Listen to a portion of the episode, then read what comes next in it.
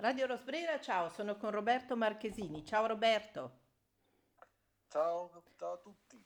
Allora, l'avete già sentito altre volte in radio, quindi non mi dilungo in presentazioni e in questo caso voglio chiedere a Roberto di parlarci di una cosa precisa che eh, riguarda eh, un post che ho letto recentemente suo sulla, sull'attività, diciamo, fatta storicamente dalla sua scuola e dal suo impegno professionale. Lascio a lui definire anche l'amarezza che eh, si, che trapelava da quel post in merito sia alle definizioni che a, a, quello che è successo in merito a una parte precisa della formazione che SIOA fa e che soprattutto il percorso di Roberto Marchesini ha voluto fare nel corso degli anni. Quindi parliamo di quella cosa che viene definita orrendamente pet therapy, che non, non è quello, e, e quindi lascio a te definire un po' quello che è successo. Ma eh, la parola è, è, diventata assolutamente ormai una parola così comune per cui eh, Usiamola, vabbè. è necessario Eh, per capirsi eh, utilizzare questo. Eh, in realtà si tratta del fatto di come la relazione con le altre specie possa essere di aiuto eh, in tante situazioni, in situazioni dove le persone possono trovarsi in, difficu- in difficoltà nell'ambito del benessere psicologico, nel benessere fisico, in situazioni di difficoltà di- per determinate patologie, per eh, situazioni anche sociali, momentanee, persone che stanno nelle carceri piuttosto che in altre aree e in altre situazioni.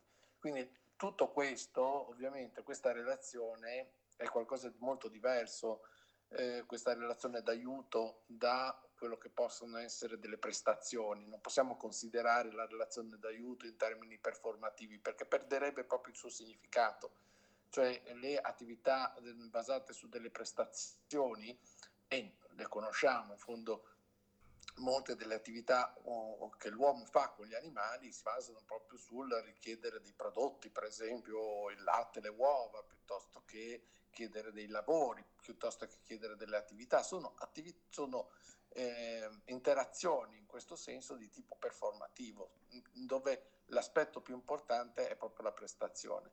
Esistono poi invece delle attività dove invece l'aspetto più importante è la relazione, cioè quello che si viene a costruire tra la persona e la presenza del, dell'entero specifico, cioè dell'altro animale. E in quel momento è la relazione quello che conta, non tanto quello che fa precisamente il cane o, o, o il cavallo, insomma non è quello che fa, ma è il tipo di relazione che si viene a costruire, che si viene a realizzare che può essere, che può essere d'aiuto alla persona. Allora, tutte queste attività che si basano sulla relazione sono molto diverse da quelle che si basano sulla prestazione.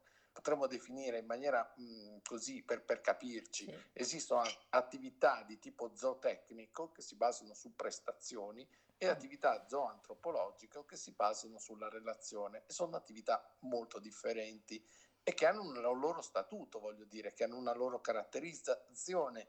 Ed è sbagliato trasformare le attività eh, di tipo zoantropologico in attività eh, come dire più o meno mascherate ma interpretate con eh, diciamo la focale zootecnica.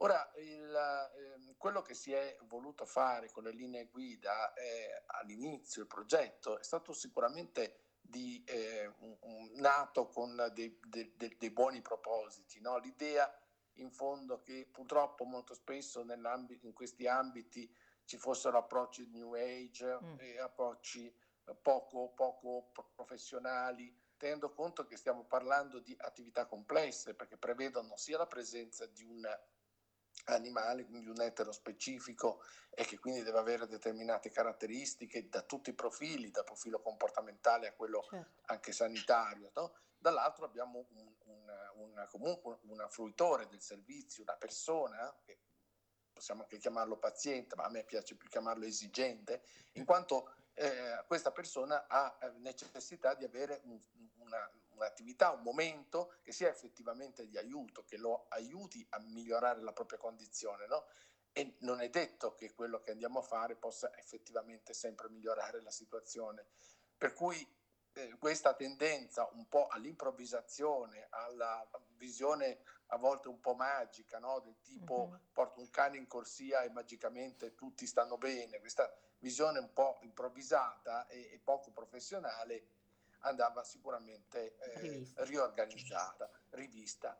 Il problema è che però per rivedere qualche cosa e per metterla sui binari giusti è necessario che ci siano delle persone che hanno competenza e hanno esperienza in un determinato ambito. Questo non è avvenuto, ci sono state formulate delle linee guida che si sono rivelate in realtà un, eh, rispetto a quelle che erano le, eh, diciamo, le proposte di punta di quello che avevamo fatto, non solo io, eh, ma tantissimi operatori, cioè quelli che lavoravano in maniera zoantropologica, con cognizione di causa e con un avanzamento di, di un certo tipo, e beh, tutte queste persone si sono ritrovate ingabbiate mm. all'interno di uno schema che andava molto indietro rispetto a quello che loro stavano facendo. E, e mm, quindi il grande problema è stato questo, che alla fine ci siamo trovati eh, che eh, gli schemi formativi non erano assolutamente in linea con quello che erano i dettami della zoantropologia. Addirittura la zoantropologia è stata tolta completamente, cioè come se non esistesse questo ambito. Mm. Quindi effettivamente eh, poi si sono mm, in un certo senso preoccupati più che del servizio della formazione, perché come dire era lì il succo mm-hmm. dell'interesse, c'era chi era interessato a entrare in questo mercato. Erogare, eh, erogare esatto. e quindi avere iscrizioni. Quindi coach, era eh, questa eh, la cosa. Mm. E quindi si è dato eh, il, diciamo, la possibilità di fare formazione a solo a determinati enti, si è dato poi la possibilità di fare formazione alle, eh, ai, diciamo, scuole riconosciute a livello eh, regionale, ma le scuole riconosciute a livello regionale non sono scuole che fanno quel tipo di attività, sono semplicemente centri che sono riconosciuti, sono accreditati dalla regione semplicemente perché hanno un tot di dipendenti, certo. perché hanno un tot di quadri direz- di, dirigenziali, cioè è, è, qualcosa di formale ma che non ha niente col merito nel senso di eh, effettivamente lavorare in competenza e lavorare in quell'ambito. Quindi alla fine ci siamo trovati che eh, Siwa, che era la scuola di punta nell'ambito della, della, dell'attività assistita agli animali e, e della zoantropologia assistenziale, eh, si è trovata nell'impossibilità di poter più fare formazione. Cioè ci siamo trovati di colpo, Follia. buttati fuori eh, per decreto, insomma, sì. sostanzialmente. E quando eravamo la scuola più importante, cioè prima delle linee guida eravamo la scuola in assoluto, dove certo. tutte le persone che volevano fare una formazione andavano in questa scuola. Cioè, certo. Il, Ministero aveva addirittura fatto un'indagine e dall'indagine ne esce che Siwa era la scuola più importante rispetto a questa cosa, rispetto a questa formazione. Come dire, c'è qualcosa che funziona, la distruggiamo. Questa è la mentalità che molto spesso vige in Italia, dove eh, gli elementi, referenti che dovrebbero accreditare non si capisce perché sono, hanno la referenza, non si capisce quali, qual è il, diciamo, il, il, piano, il livello, la valutazione delle loro capacità referenziali, cioè accreditano senza loro avere credito. Certo. È sempre su una base ovviamente come abbiamo detto, di, di nepotismo, di clientelismo, di interesse, di eh, baronato, di visione, di far cadere dall'alto delle decisioni senza poi prendere in considerazione. E questa è il, la mia amarezza, perché ritengo innanzitutto che questo tipo di attività sia un'attività importantissima, che ci fa capire come la relazione con, con le altre specie non sia banale, non sia qualcosa di banale, perché eh, l'essere umano ha sempre costruito nella sua storia e, e, nella sua solidità anche culturale la relazione con le altre specie. E oggi purtroppo la parola pet la mm. banalizza, cioè trasforma la vicinanza di un cane, di un gatto, non come un compagno di vita, un, un qualcuno che ti cambia, che ti modifica, che tu esci da questa relazione proprio cambiato, ti fa vedere le cose in maniera diversa, ti apre nuove prospettive, ti posta in posti dove non saresti mai andato, ti fa fare esperienze diverse, ti entra in maniera profonda nei tuoi ricordi, nella sì. tua biografia. E, e, noi cosa parliamo? Il pet, il pet, cioè un'entità che esclusivamente ci, mh, mm, si, si, propone come sostituzione di altre, di altre relazioni, come entità esclusivamente affettiva. È una banalizzazione pazzesca. Io continuo a dire la parola pet è quasi pornografica, sì. cioè è una riduzione, una trasformazione di qualcosa di importante, di bellissimo in qualcosa di estremamente banale, superficiale, stupido. Ecco, questa è la, l'amarezza perché la zoantropologia è una disciplina importante che avrebbe e che potrebbe aprire delle strade importantissime in tantissimi settori e, e che porterebbe a una valorizzazione effettivamente della, del nostro rapporto con le altre specie. Eh, in considerazione del fatto che questo è un desiderio, un sentire molto forte, sì. cioè il, il, tema del rapporto con le altre specie, il tema del rapporto con la biosfera, il tema del rapporto con la natura è il tema importante del nostro tempo. È proprio il tema, è come se l'essere umano in questo periodo storico sentisse il bisogno profondo di, di costruire una nuova alleanza con la biosfera. Questo è il nostro tempo e noi lo andiamo a banalizzare, banalizzare una, una, una, diciamo una tematica eh, così importante e così profonda. Quindi certamente la, eh, l'incapacità di capire eh, l'importanza della zoantropologia e ti dico io sto, ti sto parlando dal Colorado, sì. mi stanno chiamando in tutto il mondo, in tutto il mondo a portare questo discorso. C'è un interesse fortissimo Ampio, sì, nei sì. confronti delle dimensioni di relazione, di tutto ciò che è applicazione della zoantropologia applicata e mi trovo che in Italia si, no, è... eh, fa di tutto per distruggerla, si fa di tutto per ignorarla, si fa di tutto per, per derubricarla da quelle che possono essere le attività. Ecco, quindi è sicuramente un grande, una grande così, delusione, mm, ok? Sì, ma, sì. ma io, io, sono combattivo, io sono, sono, non sono una persona che rinuncia alle cose, sono uno che insomma finché c'è vita io lotto, sì, sono assolutamente, eh, sono una figura scomoda in certe, in certe situazioni, ma sono anche convinto che la mia scomodità non è una scomodità che vuole distruggere qualcosa. Io la mia scomodità è perché voglio rompere determinate chiusure mentali, determinate eh, forme eh, di, di, ruggine proprio nella, nel, nell'azione. E quindi certamente, certamente mi rifarò sentire per cambiare questa situazione. Sì, sì. E quanti vogliono aiutarmi e, e costruire dei nuovi tavoli di lavoro che possano cambiare questo modo di essere un esempio per tutti, è necessario che tutte le persone che fanno la formazione abbiano una formazione di base comune, è mm. necessario, è fondamentale questo, che sia un lavoro in un, in, in un settore piuttosto che un altro, che siano medici veterinari, psicologi, medici o semplici operatori, è fondamentale che queste persone lavorino, facciano un corso di base insieme, che capiscano questa attività insieme.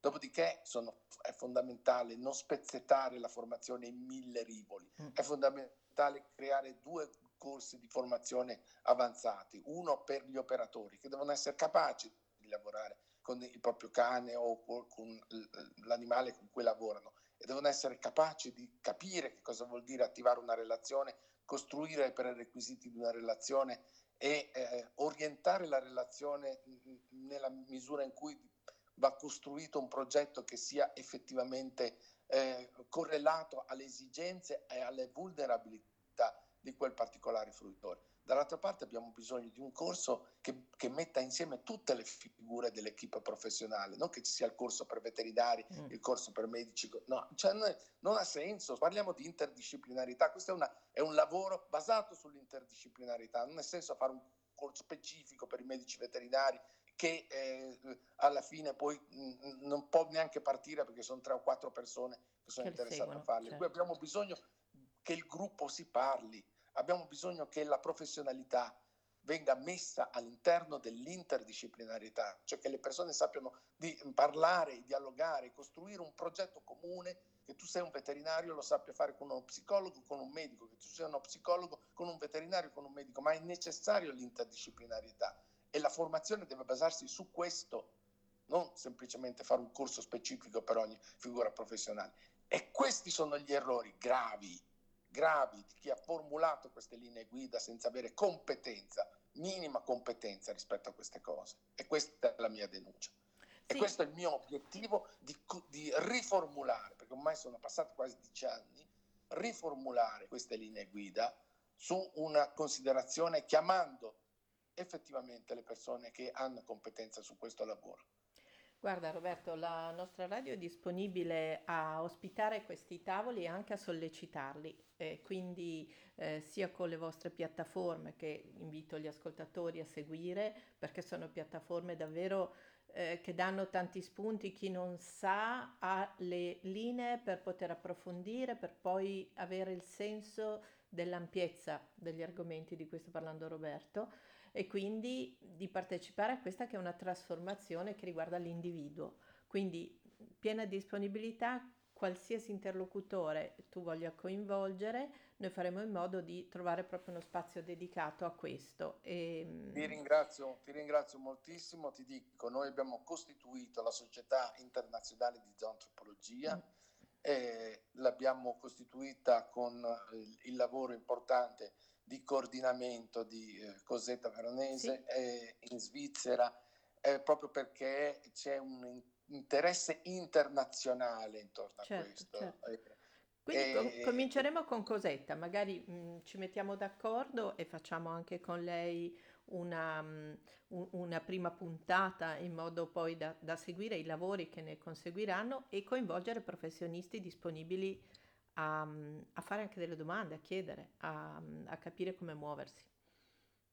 Perfetto, eh, vi ringrazio, ringrazio tutti quelli che avranno la voglia di collaborare in questo grande progetto che è fondamentale per aprire una nuova stagione, che poi è una vecchia stagione, eh sì. perché in fondo riporta quelli che sono stati i nostri sogni degli anni 90 e dei primi anni di questo, di questo secolo e che sono stati purtroppo uh, spenti Mm. dalla voglia di distruggere, che però ovviamente quando c'è qualcosa di forte puoi fare di tutto, puoi, puoi rallentarlo, ma riemerge, ma, non lo distruggi no. e la zoantropologia non la distruggi. Infatti, infatti. Allora, con Roberto Marchesini, a Radio Rosbrera, un appuntamento alla prossima. Grazie Roberto. Ciao. Grazie a voi.